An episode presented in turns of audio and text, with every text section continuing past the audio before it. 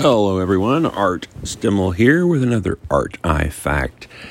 If you had to announce to the national and international news media that you're testing an intercontinental ballistic missile and throwing it into the Pacific Ocean just to make sure it works okay, it's obviously just fake fear porn trying to stir the anxiety pot.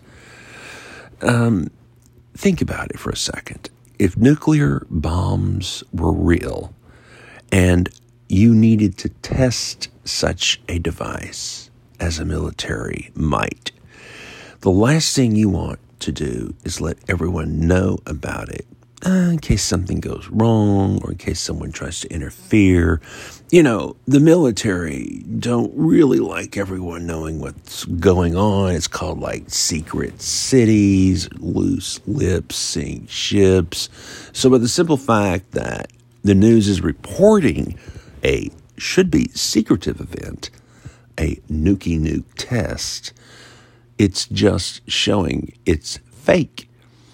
They're just opening up their own little closet of skeletonism and showing you all the little pink dresses and whatever else comes out of that cluttered closet. Yes, nothing to fear here. Thank you for joining me today for this Art Eye Fact. Yes, almost like that balloonacy we just went through, huh?